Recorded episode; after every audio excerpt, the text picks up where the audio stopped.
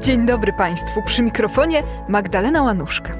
W kolejnym odcinku cyklu Sztuka Powszechnie Nieznana opowiem Państwu o świętej Eufraksji. To jest piękne imię Eufraksja albo Eupraksja, chociaż dla nas dzisiaj może brzmi dosyć egzotycznie. Na przełomie XI i XII wieku żyła na przykład Eupraksja księżniczka kijowska. Ona akurat miała dość burzliwe życie, szczególnie odkąd wpadła w oko samego cesarza niemieckiego Henryka IV, który wziął ją za żonę i skończyło się to tak, że w 1095 roku wystąpiła na synodzie w Piaczęcy, zeznając, że mąż zmuszał ją do uczestniczenia w orgiach oraz odprawiał czarne msze na jej nagim ciele. Ostatecznie wstąpiła do Ławry Peczerskiej, czyli najsłynniejszego klasztoru w rodzinnym Kijowie, gdzie pozostała do końca życia. To tak tylko tytułem wstępu, bo dziś chcę Państwu opowiedzieć o Eufraksji, ale nie o księżniczce kijowskiej i czarnych mszach na jej ciele, tylko o świętej o tym imieniu, która swoją drogą też miała pewne zmagania z diabłem. Zapraszam do słuchania.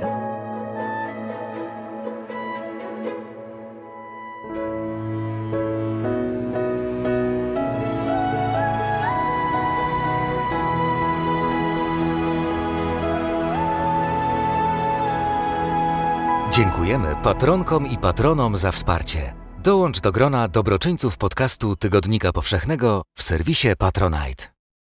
Moją dzisiejszą opowieść zaczęłam od krótkiej informacji o Eupraksji księżniczce kijowskiej, żonie niemieckiego cesarza Henryka IV, bo to chyba najbardziej znana też na zachodzie postać o tym imieniu, aczkolwiek trzeba zaznaczyć, że jako cesarzowa przyjęła ona imię Adelaida. Wydawać by się nam mogło dzisiaj, że to imię Eufraksja, popularne na wschodzie, nie ma związku z łacińską kulturą. Tymczasem to właśnie u nas, w Krakowie, była czczona święta Eufraksja, a nawet powstał jej staropolski żywot. Zachowały się dwa przedstawienia z legendy świętej Eufraksji, oba w krakowskim późnogotyckim poliptyku świętego Jana Jałmużnika. Ołtarz ten ufundował przed rokiem 1504 Mikołaj Landskoroński z Brzezia. Nastawa była przeznaczona do kaplicy Landskorońskich y, w Krużgankach przy kościele świętej Katarzyny na Kazimierzu. Ta kaplica została zburzona w drugiej połowie XVII wieku, a ołtarz został rozmontowany. Do XX wieku zachowane malowane tablice pozostawały w Krużgankach, a w 1937 roku trafiły do Muzeum Narodowego w Krakowie. Dziś są w Galerii Polskiej Sztuki Dawnej w Pałacu Biskupa Erasma Ciołka przy ulicy Kanoniczej. Nie zachowały się niestety y, związane z tym ołtarzem relikwiarze w formie rzeźbionych popiersi świętych, a wiemy, że wśród owych relikwii były cząstki świętych Andrzeja, Krzysztofa, Szczepana, Wojciecha, Marii Magdaleny, Marty, Łucji, Hilariona, Pantaleona oraz Menny. Relikwie te pozyskał fundator, czyli Mikołaj Landskoroński. Część przywiózł z Konstantynopola, gdzie pojechał w 1501 roku jako poseł króla Jana Olbrachta. Sam pomysł ufundowania ołtarza poświęconego wschodniemu świętemu, jakim był Jan Jałmużnik, patriarcha aleksandryjski, zrodził się stąd, że Mikołaj Landskoroński zapewne po drodze zatrzymał się w Budzie na Węgrzech, gdzie były relikwie tegoż Jana Jałmużnika, które podarował królowi Węgier sułtan Bajazyd II w 1489 roku.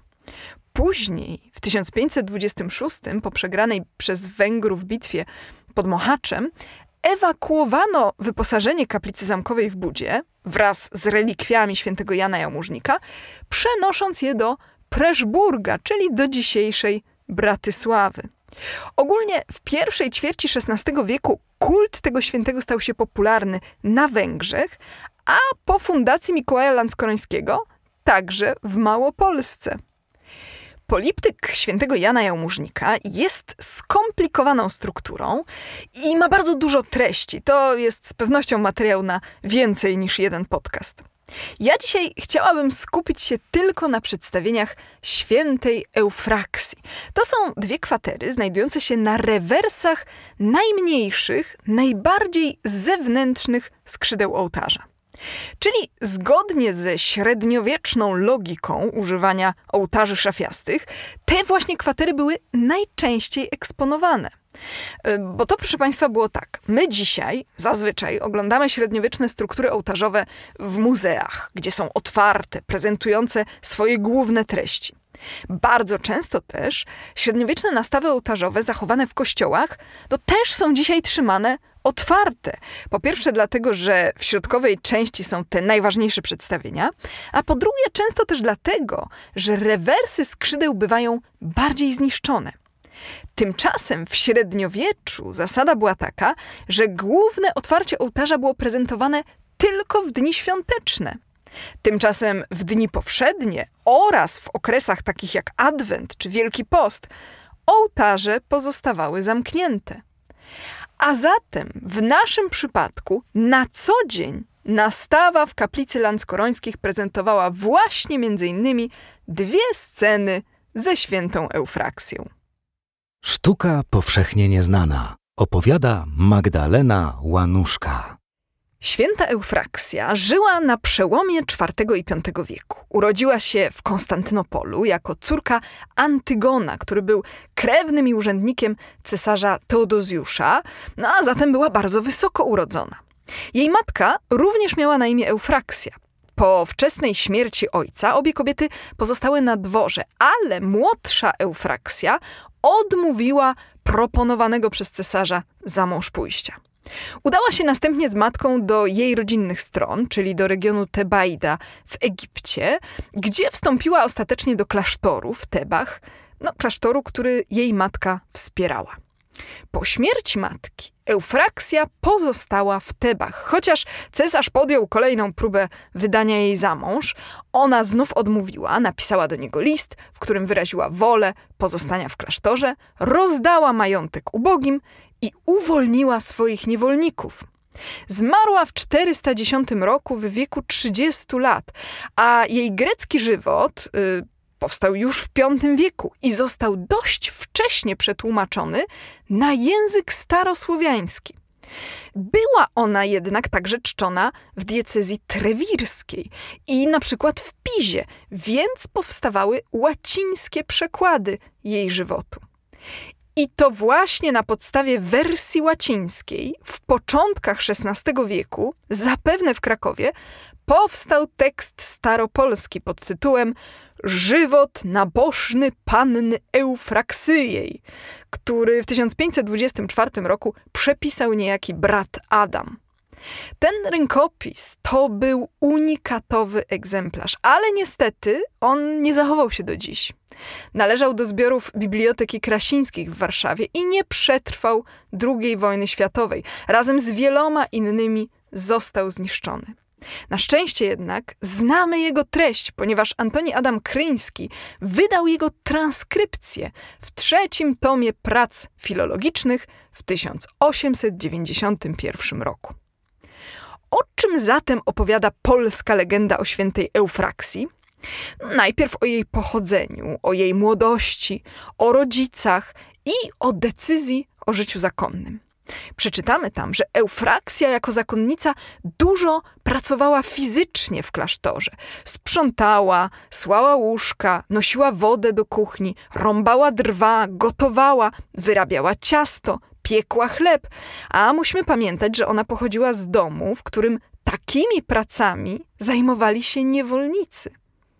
Co ciekawe, w pierwszej części jej żywota mamy informację o tym, że dręczyły ją cielesne pokusy. Diabeł głównie próbował męczyć ją w odniesieniu do zamąż pójścia, którego wszakże odmówiła. Miała dręczące myśli i sny związane z niedoszłym mężem. Za namową innych zakonnic, a szczególnie swej przyjaciółki Julii, Eufraksja zwierzyła się opadce z tych pokus, a potem zwalczała je podejmując posty. Kolejnym ciekawym wątkiem jest zazdrość innej zakonnicy, która prześladowała Eufraksję. Później zresztą okazało się, że Eufraksja jest w stanie uzdrawiać oraz wypędzić złego ducha z opętanej zakonnicy. Diabeł nie mógł pogodzić się z tym, że Eufraksji się nie da złamać i jak mówi nasz tekst, im się więcej Eufraksyja mnożyła w dobroci, tym duch zły naprzeciw jej więtrze walki wzbudzał, bo dla jej cnót bardzo się na nie gniewał, a co najrychlej rad by ją był ze świata zgładził. I przygodziło się dnia jednego, iż Eufraksyja szła do studniej po wodę, a tedy szatan, uchwyciwszy ją, wrzucił ją i z wiadrem w studnią na głowę. No, krótko mówiąc, Eufraksja po prostu wpadła do studni. Ale ponieważ chwyciła się sznura i zaczęła krzyczeć, inne siostry przybiegły i ją wyciągnęły. Ona zaś oświadczyła, że od tej pory nie tylko nie przestanie nosić wody ze studni, ale nawet będzie ją nosić nie w jednym, lecz w dwóch wiadrach naraz. To pierwszy z kilku rozdziałów mówiących o przygodach Eufraksji z diabłem. On ma tytuł Jako szatan panny Eufraksyjej w studni mało nie utopił. Po nim następuje zaś jako panna Eufraksyja nogę sobie przecięła z naprawy ducha złego. Czytamy w tym rozdziale, że Widząc szatan, iż Eufraksy jej w studni nie mógł utopić, tedy drugi raz, gdy drwa rąbiła, duch zły przystąpił, strzegąc na nie.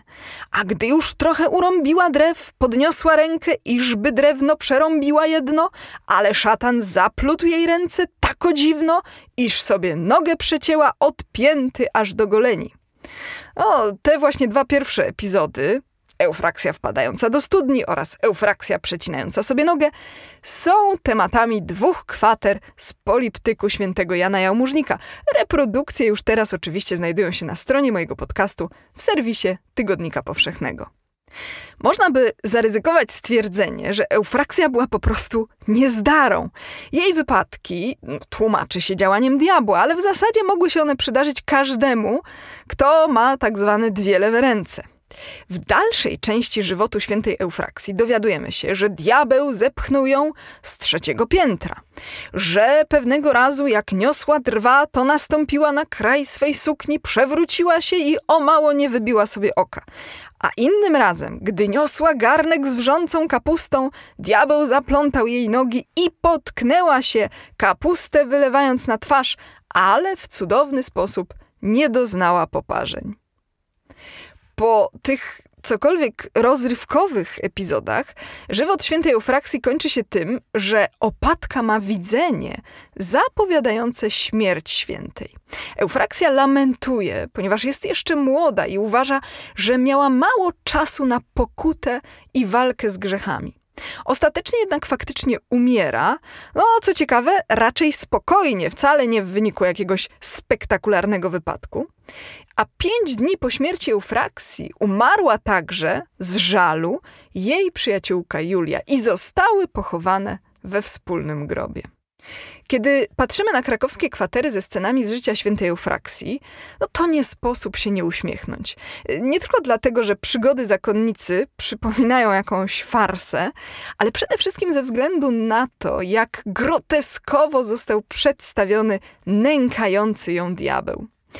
Jest to bowiem postać człekokształtna, brązowa, włochata, rogata, ze zwierzęcymi łapami, no i przede wszystkim z drugą twarzą umiejscowioną na podbrzuszu. To jest tak zwany motyw gastrocefaliczny. Twarz no, w miejscu intymnym, usta i język zamiast genitaliów. To miało podkreślać nieczystość szatana. Zdarzało się zresztą także, że diabły miewały twarz również z drugiej strony, czyli na pośladkach. Oczywiście dodatkowo sugeruje to seksualny podtekst zła i grzechu. Jeden z diabłów nękających Eufraksję ma także obwisłe, obsceniczne piersi. Nie zapominajmy przy tym, że pokusy, z jakimi walczyła wcześniej Eufraksja, miały właśnie charakter seksualny, stąd zapewne takie przedstawienie diabłów w jej legendzie.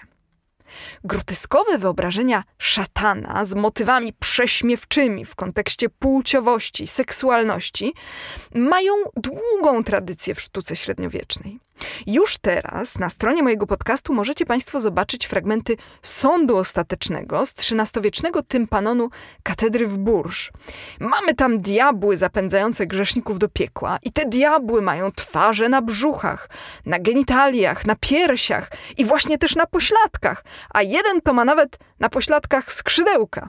W późno-średniowiecznym Krakowie tego typu przedstawienia diabłów jak najbardziej funkcjonowały. Świadczy o tym na przykład kwatera ze zstąpieniem Chrystusa do otchłani ze słynnego ołtarza mariackiego Dłuta Wita Stwosza. Tego typu prześmiewcze ukazywanie diabłów miało funkcję ośmieszania zła. To z kolei z jednej strony była forma potępienia. W średniowieczu w ogóle funkcjonowały w prawodawstwie kary ośmieszające, będące metodą piętnowania. Z drugiej strony, ośmieszenie zła stanowiło oczywiście także próbę oswojenia lęku.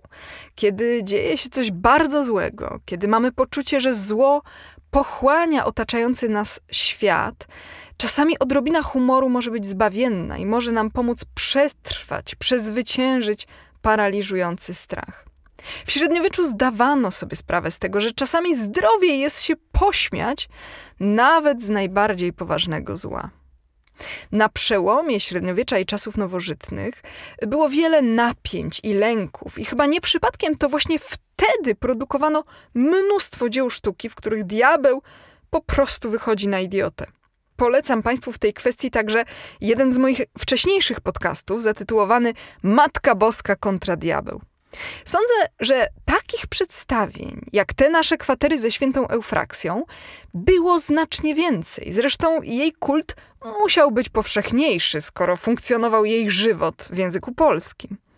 Osobiście przypuszczam, że tego typu przedstawienia padły po prostu ofiarą późniejszych reform w Kościele katolickim, szczególnie tych, które wdrażano po Soborze Trydenckim.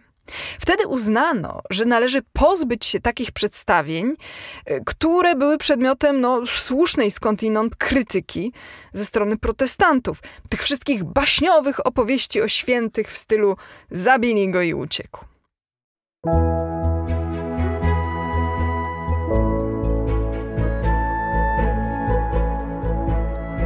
Dziś mówi się, że poliptyk świętego Jana Jałmużnika jest unikatem pod względem ikonografii i to prawda, ale to może wynikać nie z tego, że inne podobne przedstawienia nie powstawały, tylko z tego, że nie zachowały się do dzisiaj. Ten ołtarz miał szczęście. Był prywatną fundacją do prywatnej kaplicy. Później pozostawał w klasztornych krużgankach, więc nie przeszkadzał nikomu aż tak jak nastawy ołtarzowe umieszczone w samych kościołach. Dziękuję Państwu za wysłuchanie tego podcastu. Trzymajmy się wszyscy niczym eufraksja, która nie dała się diabłu i do usłyszenia za miesiąc. Magdalena Łanuszka. Jeśli słuchają nas Państwo w Spotify albo w Apple Podcasts, zasubskrybujcie nasz kanał. Jesteśmy też w Google Podcasts i w aplikacji Lekton oraz na www.tygodnikpowszechny.pl/podcast.